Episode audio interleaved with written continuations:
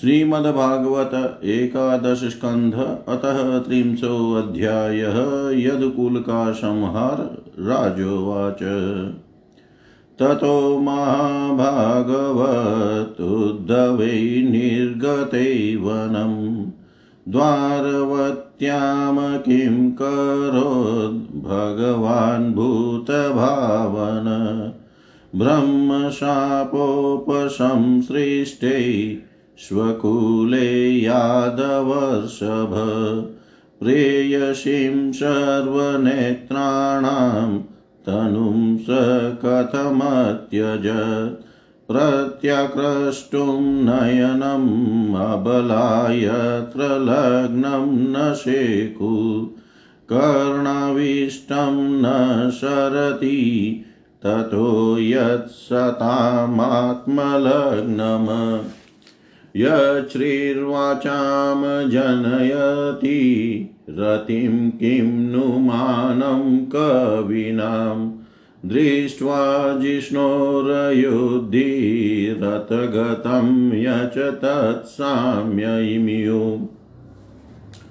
ऋषिर्वाच दिवि भुव्यन्तरिक्षे च महोत्पातान् समुत्थितान् दृष्ट्वा शिनानशुधर्मायां कृष्णप्रायधुनिदम् एते घोरा महोत्पाता द्वारवत्यां यमकेतव मुहूर्तमपि नष्टेयम् अत्र नो यदुपुङ्गवा स्त्रियो बालाश्च वृद्धाश्च शङ्खोधारं व्रजन्त्वित वयं प्रभाषं यास्यामो यत्र प्रत्यक्षरस्वती तत्राभिषिच्य शुचय उपोष्य सुसमाहिता देवता पूजयिष्याम स्नपनालेपनार्हणे ब्राह्मणास्तु महाभागान् कृतस्वस्त्ययना वयम् गोभूरन्यवासोभिर्गजाश्वरतवेष्मभिः विधिरेशयारिष्टग्नो मंगलाय नमोत्तमम् देवद्विजगवां पूजा भूतेषु परमो भव इति सर्वैः समाकर्ण्य यदुवृदां मधुद्विष तथेति नौभिरुतीर्य प्रभासं प्रययुरथे तस्मिन् भगवतादिष्टं यदुदेवेन यादवा चक्रुपरमया भक्त्या सर्वश्रेयोपबृंहितं ततस्तस्मिन् महापानं पपुर्मेरेयकं मधु दिष्टविभ्रंसित धियो यद्रवैर्भ्रश्यते मति महापानाभिमत्तानां वीराणां दृप्तचेतसां कृष्णमाया विमूढानां संघर्षसु महानभूत् युयुधु क्रोधसंरब्धा विलायामाततायिन धनुर्भिरशिभिर्भल्लैर्गदाभिस्तोमरष्टभिः पतत्पताकैरतकुञ्जरादिभिः करोष्ट्रगोभिर्महिषैर्नरैरपि मिथस्समित्याश्वतरैः सुदुर्मदा न्यञ्चरैरर्धभिरीव द्विपावने प्रद्युम्न साम्भौ युधिरूढमत्सरा वक्रूरभोजां अनिरुद्ध सात्यकी सुभद्र संग्राम जितो सुदारुणो गदो सुमित्रा सुरथो समीयतु अन्ये च ये वै निषठोन्मुकादय सहस्रजिच्छतजिदभानुमुख्या अन्योन्यमासाद्य मदान्धकारिता जग्नुर्मुकुन्देन विमोहिता वृषम् दाशारवृष्णयन्दकभोजसात्वता मध्वर्बुदा माथुरशूरसेना विसर्जना कुकुरा कुन्तयश्च मितस्ततस्ते विसृज्य सौहृदम् पुत्रा अयुध्यन् पितृभिर्भ्रातृभिश्च स्वस्त्री यदोहित्र पितृव्यं मातुलै मित्राणि मित्रै सुहृद सुहृद्भिर्ज्ञातिस्त्वज्ञातय एव मूढा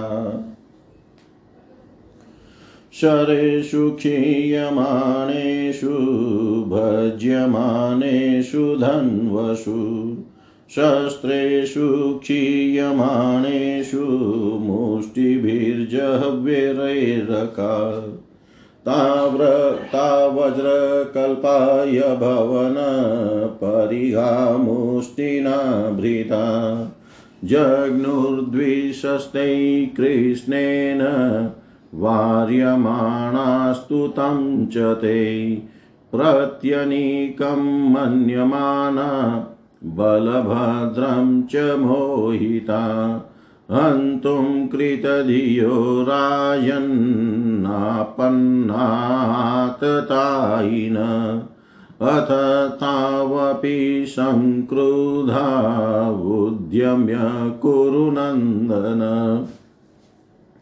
एरकामुष्टिपरिगौ चरन्तौ जग्नतुर्युधि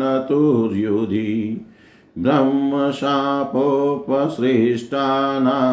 कृष्णमायावृतात्मनां स्पर्धा क्रोधक्षयं निन्ये वैणवो याग्निर्यथावनम् एवं नष्टेषु सर्वेषु कुलेषु स्वेषु केशव अवतारितो भुवो भार इति मेने अवशेषित रामसमुद्रवेलायां योगमास्ताय पौरुषं तत्याज लोकं मानुष्यं संयोज्यात्मानमात्मनि रामनिर्याणमालोक्य भगवान् देवकीसुत निशसादधरोपस्ते तूष्णीमासाद्य पिपलम् बिभ्रचतुर्भुजं रूपं ब्राजिष्णुप्रभया स्वया दिशो वितिमिराकुर्वन् विधुम् इव पावक श्रीवत्साङ्गं घनश्यामं तप्तहाटकवचसं कौशेयाम्बरयुग्मेन परिवीतं सुमङ्गलं सुन्दरस्मितवक्त्राब्जं नीलकुन्तलमण्डितं पुण्डरीकाभिरामाख्यं स्फुरन्मकरकुण्डलं कटिसूत्रब्रह्मसूत्रकिरीटकटकाङ्गदै आरनुपुरमुद्राभिः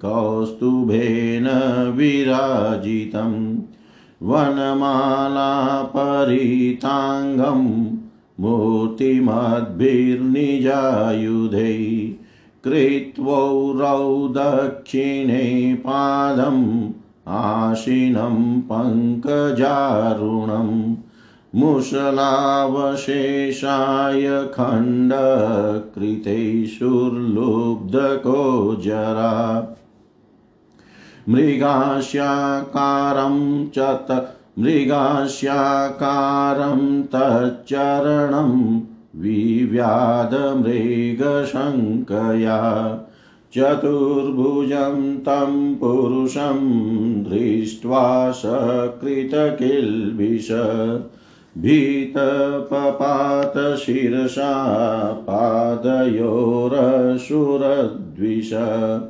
अजानता कृतमिदं पापेन मधुसूदन क्षन्तुमर्हसि पापस्य उत्तम श्लोकमे नघ यस्यानुस्मरणं नृणाम् अज्ञानध्वान्तनाशनं वदन्ति तस्य ते विष्णो मया साधु कृतं प्रभो तन्मासु जयि वैकुण्ठ पापमानं मृगलोभकम् यथा पुनरहं त्वेवं न कुर्यां सदति क्रमं यस्यात्मयोगरचितं न विदुर्विरिञ्चो रुद्रादयोस्य तनया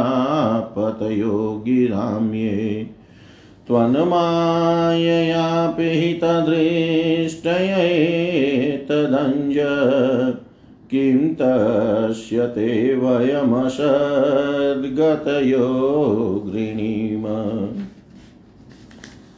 श्री भगवान् उवाच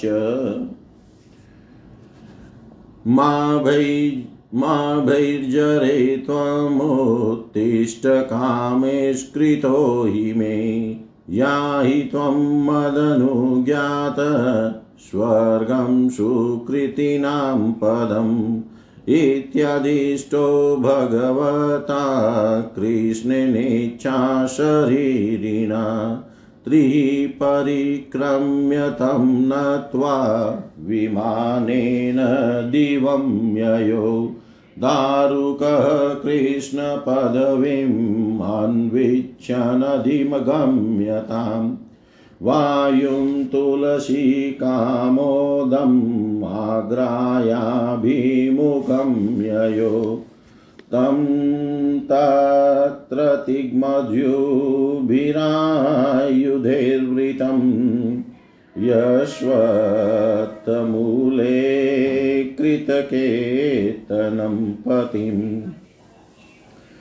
स्नेहप्लुतात्मा निपपात पादयो रथादवप्लुत्य सबाष्पलोचन अपश्यतस्त्वचरणाम्बुजं प्रभो दृष्टि प्रणस्ता तमसी प्रविष्टा दिशो न जाने न लभे च शान्तिं यथा निशायामुडुपे प्रणस्ते इति ब्रुवती सुते वै रथो गरुडलाञ्छन खमुत्पपात राजेन्द्र शाश्वध्वज उदीक्षत तमन्वगछन दिव्यानि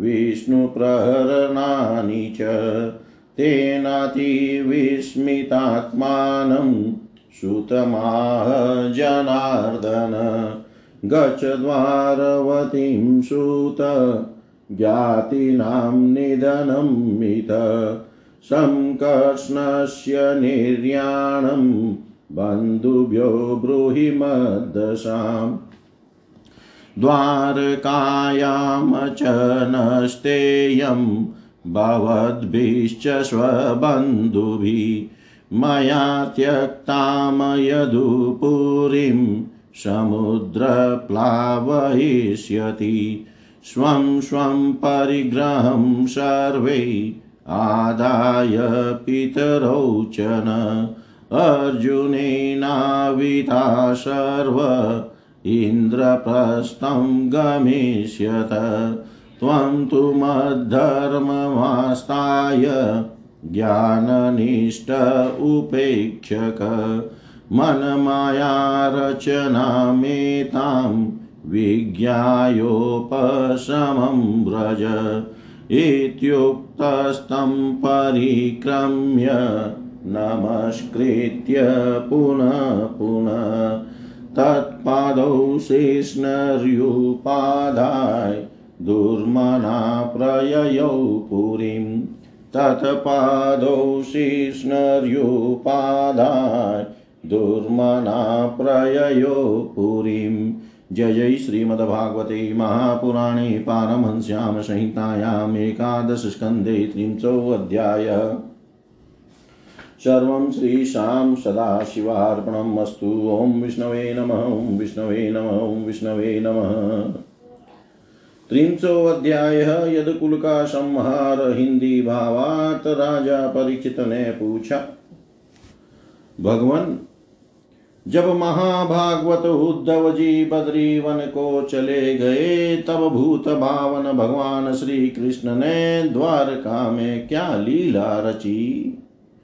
प्रभो, यदुवंश शिरोमणि भगवान श्री कृष्ण ने अपने कुल के ब्रह्म शापग्रस्त होने पर सबके नेत्रादि इंद्रियों के परम प्रिय अपने दिव्य श्री विग्रह की लीला का संवरण कैसे किया? भगवान, जब स्त्रियों के नेत्र उनके श्री विग्रह में लग जाते थे तब वे उन्हें वहां से हटाने में असमर्थ हो जाती थी। जब संत पुरुष उनकी रूप माधुरी का वर्णन सुनते हैं तब वह श्री विग्रह कानों के रास्ते प्रवेश करके उनके चित्त में गड़ सा जाता है, वहां से हटना नहीं जानता। उसकी शोभा कवियों की काव्य रचना में अनुराग का रंग भर देती है और उनका सम्मान बढ़ा देती है। इसके संबंध में तो कहना ही क्या है। महाभारत युद्ध के समय जब वे हमारे दादा अर्जुन के रथ पर बैठे हुए थे, उस समय जिन योद्धाओं ने उसे देखते देखते शरीर त्याग किया, उन्हें सारूप्य मुक्ति मिल गई। उन्होंने अपना ऐसा अद्भुत श्री विग्रह किस प्रकार अंतर्धान किया? श्री सुखदेव जी कहते हैं, परीक्षित, जब भगवान श्री कृष्ण ने देखा कि आकाश पृथ्वी और अंतरिक्ष में बड़े बड़े उत्पात अशकुन होने हो रहे हैं, तब उन्होंने सुधर्मा सभा में उपस्थित सभी यदुवंशियों से यह बात कही। श्रेष्ठ यदुवंशियों, यह देखो, द्वारका में बड़े बड़े भयंकर उत्पात होने लगे हैं। ये साक्षात यमराज की ध्वजा के समान हमारे महान अनिष्ट के सूचक हैं। अब हमें यहाँ घड़ी दो घड़ी भी नहीं ठहरना चाहिए। स्त्रियां, बच्चे और बूढ़े यहाँ से शंखोद्वार क्षेत्र में चले जाएं और हम लोग प्रभास क्षेत्र में चलें। आप सब जानते हैं कि वहां सरस्वती पश्चिम की ओर बहकर समुद्र में जा मिली है। वहां हम स्नान करके पवित्र होंगे, उपवास करेंगे और एकाग्रचित से स्नान एवं चंदन आदि सामग्रियों से देवताओं की पूजा करेंगे। वहां स्वस्ति वाचन के बाद हम लोग गौ, भूमि, सोना, वस्त्र, हाथी, घोड़े, रथ और घर आदि के द्वारा महात्मा ब्राह्मणों का सत्कार करेंगे। यह विधि सब प्रकार के अमंगलों का नाश करने वाली और परम मंगल की जननी है। श्रेष्ठ यदुवंशियों, देवता, ब्राह्मण और गौओं की पूजा ही प्राणियों के जन्म का परम लाभ है। परीक्षित सभी वृद्ध यदुवंशियों ने भगवान श्री कृष्ण की यह बात सुनकर तथास्तु कहकर उसका अनुमोदन किया और तुरंत नौकाओं से समुद्र पार करके रथों द्वारा प्रभास क्षेत्र की यात्रा की। वहां पहुंचकर यादवों ने यदुवंश शिरोमणि भगवान श्री कृष्ण के आदेशानुसार बड़ी श्रद्धा और भक्ति से शांति पाठ आदि तथा और भी सब प्रकार के मंगल कृत्य किए। यह सब तो उन्होंने किया, परंतु देव ने उनकी बुद्धि हर ली और वे उसमें ही रेयक नामक मदिरा का पान करने लगे। मैरेयक नामक मदिरा का पान करने लगे जिसके नशे से बुद्धि भ्रष्ट हो जाती है। वह पीने में तो अवश्य मीठी लगती है, परंतु परिणाम में सर्वनाश करने वाली है। उस तीव्र मदिरा के पान से सबके सब उन्मत्त हो गए और वे घमंडी वीर एक दूसरे से लड़ने झगड़ने लगे। सच पूछो तो श्री कृष्ण की माया से वे मूढ़ हो रहे थे। उस समय वे क्रोध से भरकर एक दूसरे पर आक्रमण करने लगे और धनुष, बाण, तलवार, भाले, गदा, तोमर और वृष्टि आदि अस्त्र शस्त्रों से वहां समुद्र तट पर ही एक दूसरे से भिड़ गए। मत वाले यदुवंशी रथों, हाथियों, घोड़ों, गधों, ऊंटों, खच्चरों, बैलों, भैंसों और मनुष्यों पर भी सवार होकर एक दूसरे को बाणों से घायल करने लगे। मानो जंगली हाथी एक दूसरे पर दांतों से चोट कर रहे हो। सबकी सवारियों पर ध्वजाएं फहरा रही थी। पैदल सैनिक भी आपस में उलझ रहे थे। प्रद्युम्न सांब से, अक्रूर भोज से, अनिरुद्ध सात्यकी से, सुभद्र संग्राम जीत से, भगवान श्री कृष्ण के भाई गद उसी नाम के उनके पुत्र से और सुमित्र सुरथ से युद्ध करने लगे। ये सभी सभी बड़े भयंकर योद्धा थे और क्रोध में भरकर एक दूसरे का नाश करने पर तुल गए थे। इनके अतिरिक्त निष्ठ, उन्मुख, सहस्रजीत, शतजीत और भानु आदि यादव भी एक दूसरे से गुंथ गए। भगवान श्री कृष्ण की माया ने तो इन्हें अत्यंत मोहित कर ही रखा था। इधर मदिरा के नशे ने भी इन्हें अंधा बना दिया था। दासारह, वृष्णि, अंधक, भोज, सात्वत, मधु, अर्बुद, माथुर, शूरसेन, विसर्जन, कुकुक और कुंती आदि वंशों के लोग सौहार्द और प्रेम को भुलाकर आपस में मार काट करने लगे। मूढ़तावश पुत्र पिता का, भाई भाई का, भानजा मामा का, नाती नानी का, मित्र नाती नाना का, मित्र मित्र का, सुहृद सुहृद का, चाचा भतीजे का तथा एक गोत्र वाले आपस में एक दूसरे का खून करने लगे। अंत में जब उनके सब बाण समाप्त हो गए, धनुष टूट गए और शस्त्रास्त्र नष्ट भ्रष्ट हो गए, तब उन्होंने अपने हाथों से समुद्र तट पर लगी हुई एरक नाम की घास उखाड़नी शुरू की। यह वही घास थी जो ऋषियों के शाप के कारण उत्पन्न हुए लोहमय मुसल के चूरे से पैदा हुई थी। हे राजन, उनके हाथों में आते ही वह घास वज्र के समान कठोर मुद्गरों के रूप में परिणत हो गई। अब वे रोष में भरकर उसी घास के द्वारा अपने विपक्षियों पर प्रहार करने लगे। भगवान श्री कृष्ण ने उन्हें मना किया तो उन्होंने उनको और बलराम जी को भी अपना शत्रु समझ लिया। उन आता आ, उन आतताइयों की बुद्धि ऐसी मूढ़ हो रही थी कि वे उन्हें मारने के लिए उनकी ओर दौड़ पड़े। गुरुनंदन, अब भगवान श्री कृष्ण और बलराम जी भी क्रोध में भरकर युद्ध भूमि में इधर उधर विचरने लगे और मुट्ठी की मुट्ठी एरक घास उखाड़ उखाड़ कर उन्हें मारने लगे। एरका घास की मुट्ठी ही मुदगर के समान चोट करती थी।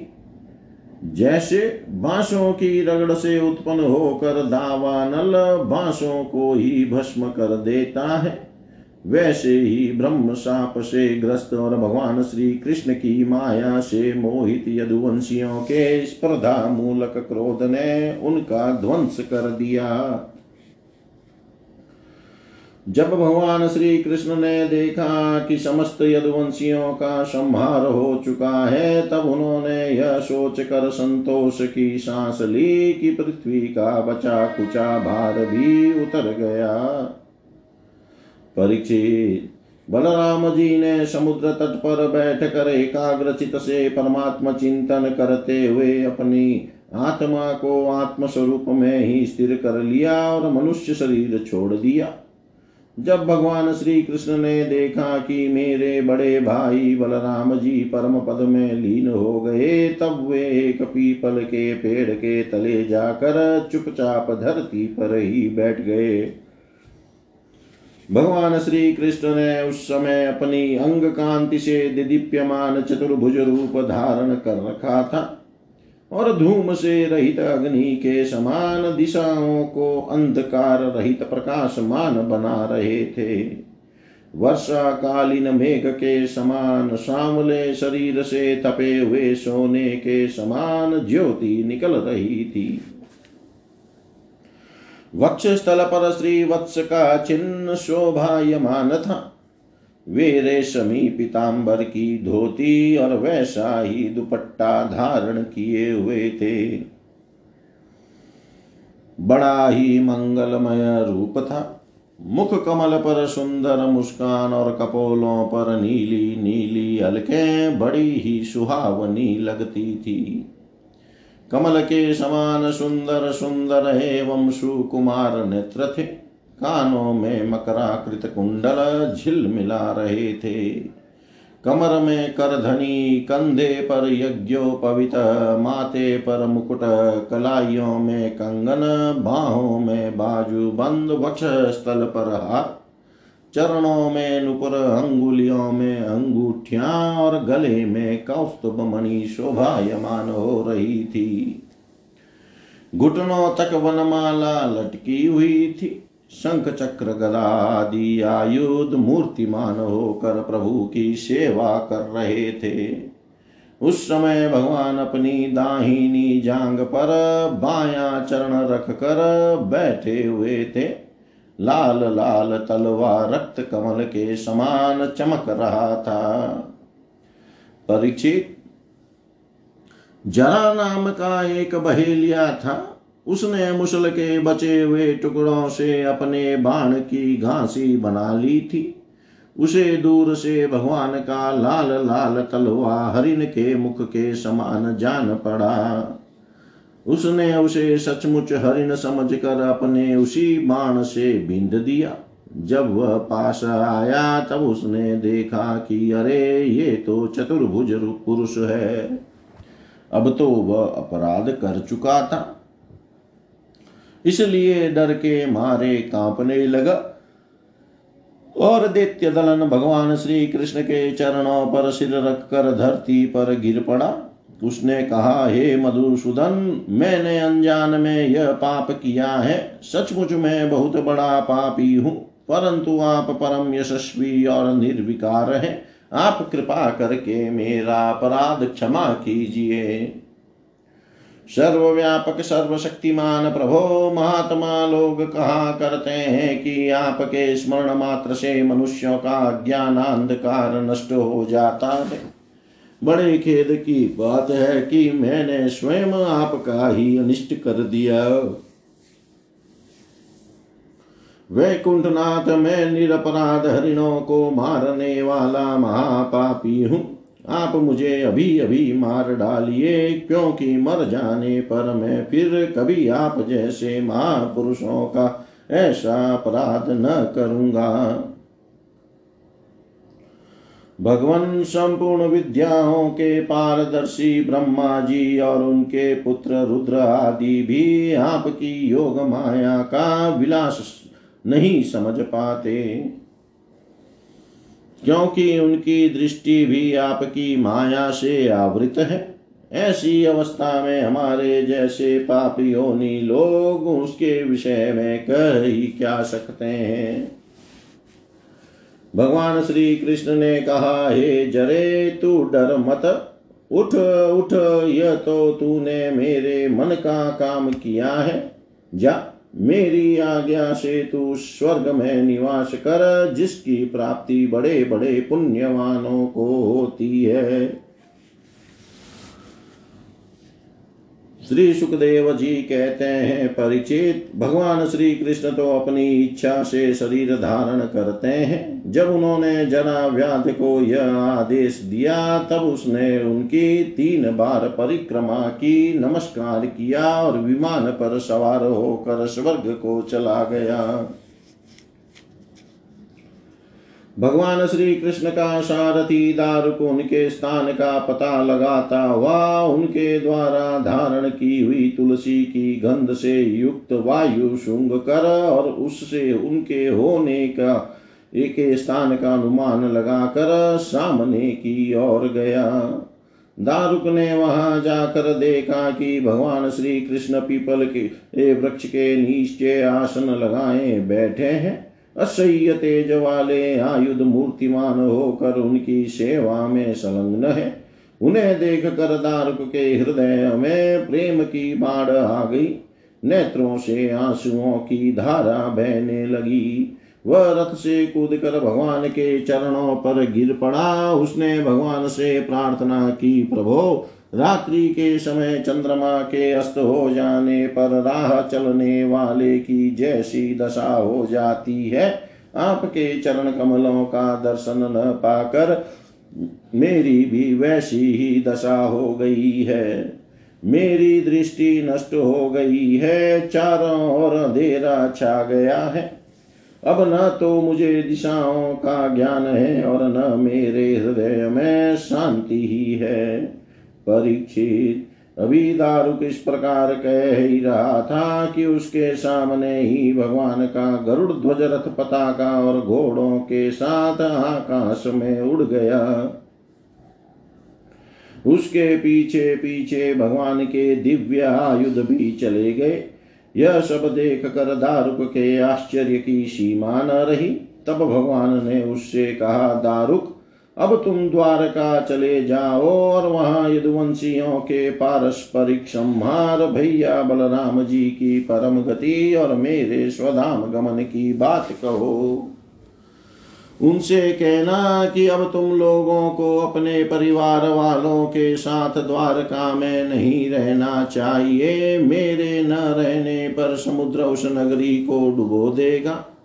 सब लोग अपनी अपनी धन संपत्ति, कुटुंब और मेरे माता पिता को लेकर अर्जुन के संरक्षण में इंद्रप्रस्थ चले जाएं। दारुक, तुम मेरे द्वारा उपदिष्ट भागवत धर्म का आश्रय लो और ज्ञान निष्ठ होकर सबकी उपेक्षा कर दो और इस दृश्य को मेरी माया की रचना समझकर शांत हो जाओ। भगवान का यह आदेश पाकर दारुक ने उनकी परिक्रमा की और उनके चरण कमल अपने सिर पर रखकर बारंबार प्रणाम किया। तदनंतर वह उदास मन से द्वारका के लिए चल पड़ा। जय जय श्रीमद्भागवते महापुराणे पारमहंस्यां संहितायाम् एकादश स्कन्धे त्रिंशो अध्यायः। सर्वं श्रीशां सदाशिवार्पणम् अस्तु। ओं विष्णवे नमः। ओं विष्णवे नमः। ओं विष्णवे नमः। श्रीमद्भागवत एकादश स्कंध अथैकत्रिंशो अध्यायः। श्री भगवान का स्वधाम गमन। श्रीशुकवाच, अत तत्रागमद ब्रह्मा भवान्या च समं भव महेन्द्र प्रमुखा देवा मुनया स प्रजेश्वरा पितरः सिद्धगन्धर्वा विद्याधर्महोरगा चारणाय चरं चाशी किन्नराप्सरसो द्विजा द्रष्टुकामा भगवतो निर्याणं परमोत्सुका गायन्तश्च गृह्णन्तश्च शौर्यकर्माणि जन्म च ववृषु पुष्पवर्षाणि विमानावलिभिर्नभ कुर्वन्तः संकुलं राजन् भक्त्या परमया युता भगवान् पितामहं वीक्ष्य विभूतिरात्मनो विभु संयोज्यात्मनि चात्मानं पद्मनेत्रे न्यमीलयत् लोकाभिरामश्वतनुं धारणाध्यानमङ्गलं योगधारणयाज्ञेयं व्यादग्ध्वा धामाविशत्स्वकं दिवि दुन्दुभयो नेदु पेतुषुमनसश्चखात् सत्यं धर्मो धृतिर्भूमे कीर्तिश्रीश्चानुतं ययु देवादयो ब्रह्ममुख्यान् विशन्तं स्वधामनि अविज्ञातगतिं कृष्णं ददृशुश्चातिविस्मिता सौदामन्यायताकाशे यान्त्या हित्वा ब्रह्मण्डलं गतिर्न लक्ष्यते मत्र्यैस्तथा कृष्णस्य दैवतै ब्रह्मरुद्रादयस्ते तु दृष्ट्वा योगगतिं हरे विस्मितास्तां प्रशंसन्त स्वं स्वं लोकं ययुस्तदा राजन् परस्य तनुभ्रे जननाप्ययेहा माया विडम्बनमवेयता नटस्य सृष्ट्वात्मदे सृष्ट्वात्मनेदमनुवेश्य विहृत्य चान्ते सृष्ट्वात्मनेदमनुवेश्य विहृत्य चान्ते संहृत्य चात्ममहिमोपरतः सास्ते मत्येन यो गुरुसुतं यमलोकनीतं त्वां चानय चरणद परमास्त्रदग्धं जिज्ञेयन्तकान्तकमपि समसावनीश किं स्वावनीश्वरनयन मृगयुं सदेहम् तथाप्यशेषस्थितिसम्भवाप्ययैष्वनन्यहेतुर्यदशेषशक्तिदृक् नैच्छत् प्रणेतुं वपुरत्र शेषितं मर्त्येन किं स्वस्तगतिं प्रदर्शयन् ये ताम प्रातरुत्थाय कृष्णस्य पदवीं परां प्रयतकीर्तयेद्भक्त्या तामेवाप्नोत्यनुत्तमां दारुको द्वारकामेत्य वसुदेवोऽग्रसेनयो पतित्वा चरणावश्रैर्न्यसिञ्चत कृष्णविच्युत कथयामास निधनं वृष्णीनां कृष्णशो नृप तच्छ्रुत्वोद्विग्नहृदया जनाशोकविमूर्छिता तत्र स्मत्वरिता जग्मु कृष्णविश्लेषविवला व्यशवशेरते यत्र ज्ञातयोग्ननन्ताननं देवकी रोहिणी चेव वसुदेवस्तथा सुतौ कृष्णरामावपश्यन्त शोकार्ता विजहुः स्मृतिं प्राणाश्च विजहुस्तत्र भगवद्विरहातुरा उपगूह्य पतिस्तात चीतमारुरुह स्त्रिय रामपत्न्यश्च तदेहम् उपगूह्याग्निमाविशन् वसुदेवपत्न्यस्तद्गात्रं प्रद्युम्नादिन्हरेष्णुषा कृष्णपत्न्यौ अविशन्नाग्निं रुक्मिण्याद्यास्तदात्मिका अर्जुन प्रेयस सख्यो कृष्णस्य विरहातुर आत्मानं सान्त्वयामास कृष्णगीतै सदोक्तिवि बन्धूनामनस्तगोत्राणाम् अर्जुन साम्परायिकं हतानां कारयामास यथा वदनुपूर्वश द्वारकां हरिणा त्यक्तां समुद्रोप्लावयक्षणात् वर्जयित्वा महाराज श्रीमद्भगवदालयं नित्यं सन्निहितस्तत्र भगवान् मधुसूदन विस्मृत्याशेषाशुभहरं विस्मृत्याशेष अशुभहरं सर्वमङ्गलमङ्गलम् स्त्रीबालवृधानादाय हतशेषान् धनञ्जय इन्द्रप्रस्थं समावेश्य वज्रं तत्राभ्यसेचयत् श्रुत्वा सुहृद्वदं राजन् अर्जुनाते पितामहा त्वां तु वंशधरं कृत्वा जग्मु सर्वै महापथं य एतदेव देवस्य विष्णुकर्माणि जन्म च कीर्तयैच्छ्रदयामत्र्य सर्वपापै प्रमुच्यते इतं हरेर्भगवतो रुचिरावतार वीर्याणि बालचरितानि च सन्तमानि अन्यत्र चेह च श्रुतानि गुणन् मनुष्यो भक्तिं परां परमंस गतो लभेत भक्तिं परां परमंस गतो लभेत।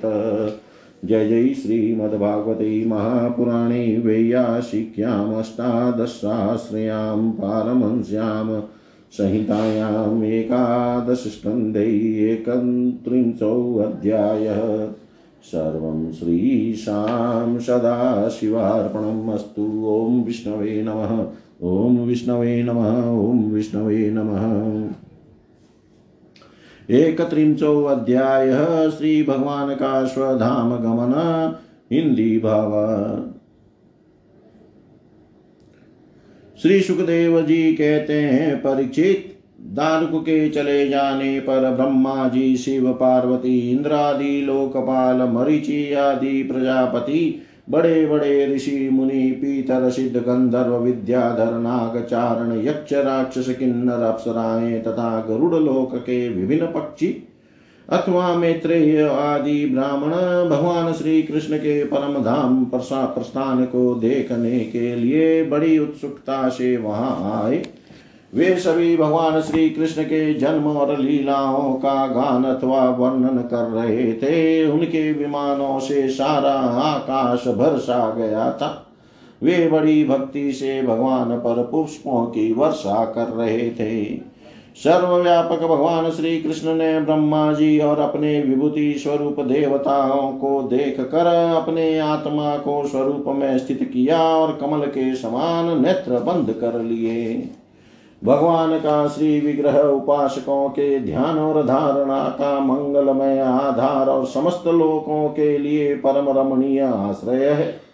इसलिए उन्होंने योगियों के समान अग्नि देवता संबंधी योग धारणा के द्वारा उसको जलाया नहीं, सशरीर अपने धाम में चले गए। उस समय स्वर्ग में नगारे बजने लगे और आकाश में पुष्पों की वर्षा होने लगी। परीक्षित, भगवान श्री कृष्ण के पीछे पीछे इस लोक से सत्य, धर्म, धैर्य, कीर्ति और श्री देवी भी चली गई।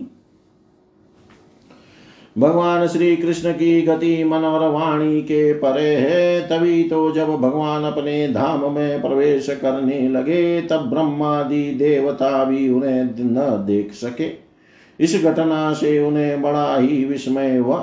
जैसे बिजली मेघमंडल को छोड़कर जब आकाश में प्रवेश करती है तब मनुष्य उसकी चाल नहीं देख पाते, वैसे ही बड़े बड़े देवता भी श्री कृष्ण की गति के संबंध में कुछ न जान सके। ब्रह्मा जी और भगवान शंकर आदि देवता भगवान की यह परम योगमयी गति देख कर बड़े विस्मय के साथ उसकी प्रशंसा करके करते अपने अपने लोक में चले गए। परीक्षित, जैसे नट अनेकों प्रकार के स्वांग बनाता है परंतु रहता है उन सब से निर्लेप, वैसे ही भगवान का मनुष्यों के समान जन्म लेना, लीला करना और फिर उसे स्मरण कर लेना उनकी माया का विलास मात्र है, अभिनय मात्र है। वे स्वयं ही इस जगत की सृष्टि करके इसमें प्रवेश करके विहार करते हैं और अंत में संहार लीला करके अपने अनंत महिमामय स्वरूप में ही स्थित हो जाते हैं। सांदीपनी गुरु का पुत्र यमपुरी चला गया था परंतु उसे वे मनुष्य शरीर के साथ लौटा लाए। तुम्हारा ही शरीर ब्रह्मास्त्र से जल चुका था परंतु उन्होंने तुम्हें जीवित कर दिया।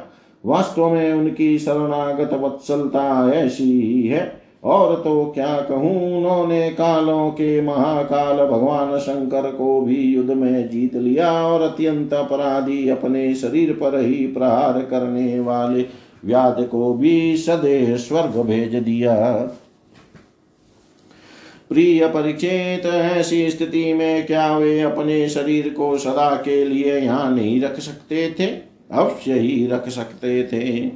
यद्यपि भगवान श्री कृष्ण संपूर्ण जगत की स्थिति, उत्पत्ति और संहार के निरपेक्ष कारण है और संपूर्ण शक्तियों के धारण करने वाले हैं, तथापि उन्होंने अपने शरीर को इस संसार में बचा रखने की इच्छा नहीं की। इससे उन्होंने यह दिखाया कि इस मनुष्य शरीर से मुझे क्या प्रयोजन है। आत्मनिष्ठ पुरुषों के लिए यही आदर्श है कि वे शरीर रखने की चेष्टा न करें। जो पुरुष प्रातः काल उठकर भगवान श्री कृष्ण के परम धाम गमन की इस कथा का एकाग्रता और भक्ति के साथ कीर्तन करेगा उसे भगवान का वही सर्वश्रेष्ठ परम पद प्राप्त होगा। इधर दारुक भगवान श्री कृष्ण के विरह से व्याकुल होकर द्वारका आया और वसुदेव जी तथा उग्रसेन के चरणों पर गिर गिर कर उन्हें आंसुओं से भिगोने लगा। परीक्षित, उसने अपने को संभाल कर यदुवंशियों के विनाश का पूरा पूरा विवरण कह सुनाया। उसे सुनकर लोग बहुत ही दुखी हुए दुखी हुए और मारे शोक के मूर्छित हो गए। भगवान श्री कृष्ण के वियोग से विवल होकर वे लोग सिर पीटते हुए वहां तुरंत पहुंचे जहां उनके भाई बंधु निष्प्राण होकर पड़े हुए थे। देवकी, रोहिणी और वसुदेव जी अपने प्यारे पुत्र श्री कृष्ण और बलराम को न देख कर शोक की पीड़ा से बेहोश हो गए। उन्होंने भगवद विरह से व्याकुल होकर वहीं अपने प्राण छोड़ दिए। स्त्रियों ने अपने अपने पतियों के शव पहचान कर उन्हें हृदय से लगा लिया और उनके साथ चीता पर बैठकर भस्म हो गई। बलराम जी की पत्नियां उनके शरीर को, वसुदेव जी की पत्नियां उनके शव को और भगवान की पुत्र वधुएं अपने पतियों की लाशों को लेकर अग्नि में प्रवेश कर गई। भगवान श्री कृष्ण की रुक्मिणी आदि पटरानियां उनके ध्यान में मग्न होकर अग्नि में प्रविष्ट हो गई। परीक्षित, अर्जुन अपने प्रियतम और सखा भगवान श्री कृष्ण के विरह से पहले तो अत्यंत व्याकुल हो गए, फिर उन्होंने उन्हीं के गीतोक्त सदुपदेशों का स्मरण करके अपने मन को संभाला। यदुवंश के मृत व्यक्तियों में जिनको कोई पिंड देने वाला न था, उनका श्राद्ध अर्जुन ने क्रमशः विधि पूर्वक करवाया। भगवान भगव महाराज भगवान के न रहने पर समुद्र ने एकमात्र भगवान श्री कृष्ण का निवास स्थान छोड़कर एक ही क्षण में सारी द्वारका डुबो दी। भगवान श्री कृष्ण वहां अब भी सदा सर्वदा निवास करते हैं। वह स्थान स्मरण मात्र से ही सारे पाप तापों का नाश करने वाला और सर्व मंगलों का भी सर्व मंगलों को भी मंगल बनाने वाला है। प्रिय परीक्षित, पिंडदान के अनंतर पिंडदान के अनंतर बची खुची स्त्रियों, बच्चों और बूढ़ों को लेकर अर्जुन इंद्रप्रस्थ आए। वहां सबको यथा योग्य बसाकर अनिरुद्ध के पुत्र वज्र का राज्याभिषेक कर दिया। राजन, तुम्हारे दादा युधिष्ठिर आदि पांडवों को अर्जुन से ही यह बात मालूम हुई कि यदुवंशियों का संहार हो गया है। तब उन्होंने अपने वंशधर तुम्हें राज्य पद पर अभिषिक्त करके हिमालय की वीर यात्रा की। मैंने तुम्हें देवताओं के भी आराध्य देव भगवान श्री कृष्ण की जन्म लीला और कर्म लीला सुनाई। जो मनुष्य श्रद्धा के साथ इसका कीर्तन करता है वह समस्त पापों से मुक्त हो जाता है। परीक्षित, जो मनुष्य इस प्रकार भक्त भयहारी निखिल सौंदर्य माधुर्य निधि श्री कृष्ण चंद्र के अवतार संबंधी रुचिर पराक्रम और इस श्रीमद महाभागवत महापुराण में तथा दूसरे पुराणों में वर्णित परमानंदमयी बाल लीला केशोर लीला आदि का संकीर्तन करता है, वह परमहंस मुनिंद्रों के अंतिम प्राप्तव्य श्री कृष्ण के चरणों में पराभक्ति प्राप्त करता है। जय जय श्रीमद्भागवते महापुराणे वेयाशिक्याम अष्टादश सहस्रयाम पारमहंस्याम संहितायाम एकादश स्कंधे एकत्रिंशो अध्यायः। सर्वं श्रीशां सदाशिवार्पणमस्तु। ओम विष्णवे नमः, ओम विष्णवे नमः, ओम विष्णवे नमः। इत्येकादश स्कंध समाप्तः। हरि ओम तत्सत्, हरि ओम तत्सत्, हरि ओम तत्सत्। ओम पूर्णमदः पूर्णमिदं पूर्णात् पूर्णमुदच्यते पूर्णस्य पूर्णमादाय पूर्णमेवावशिष्यते। ओम शांति शांति शांति।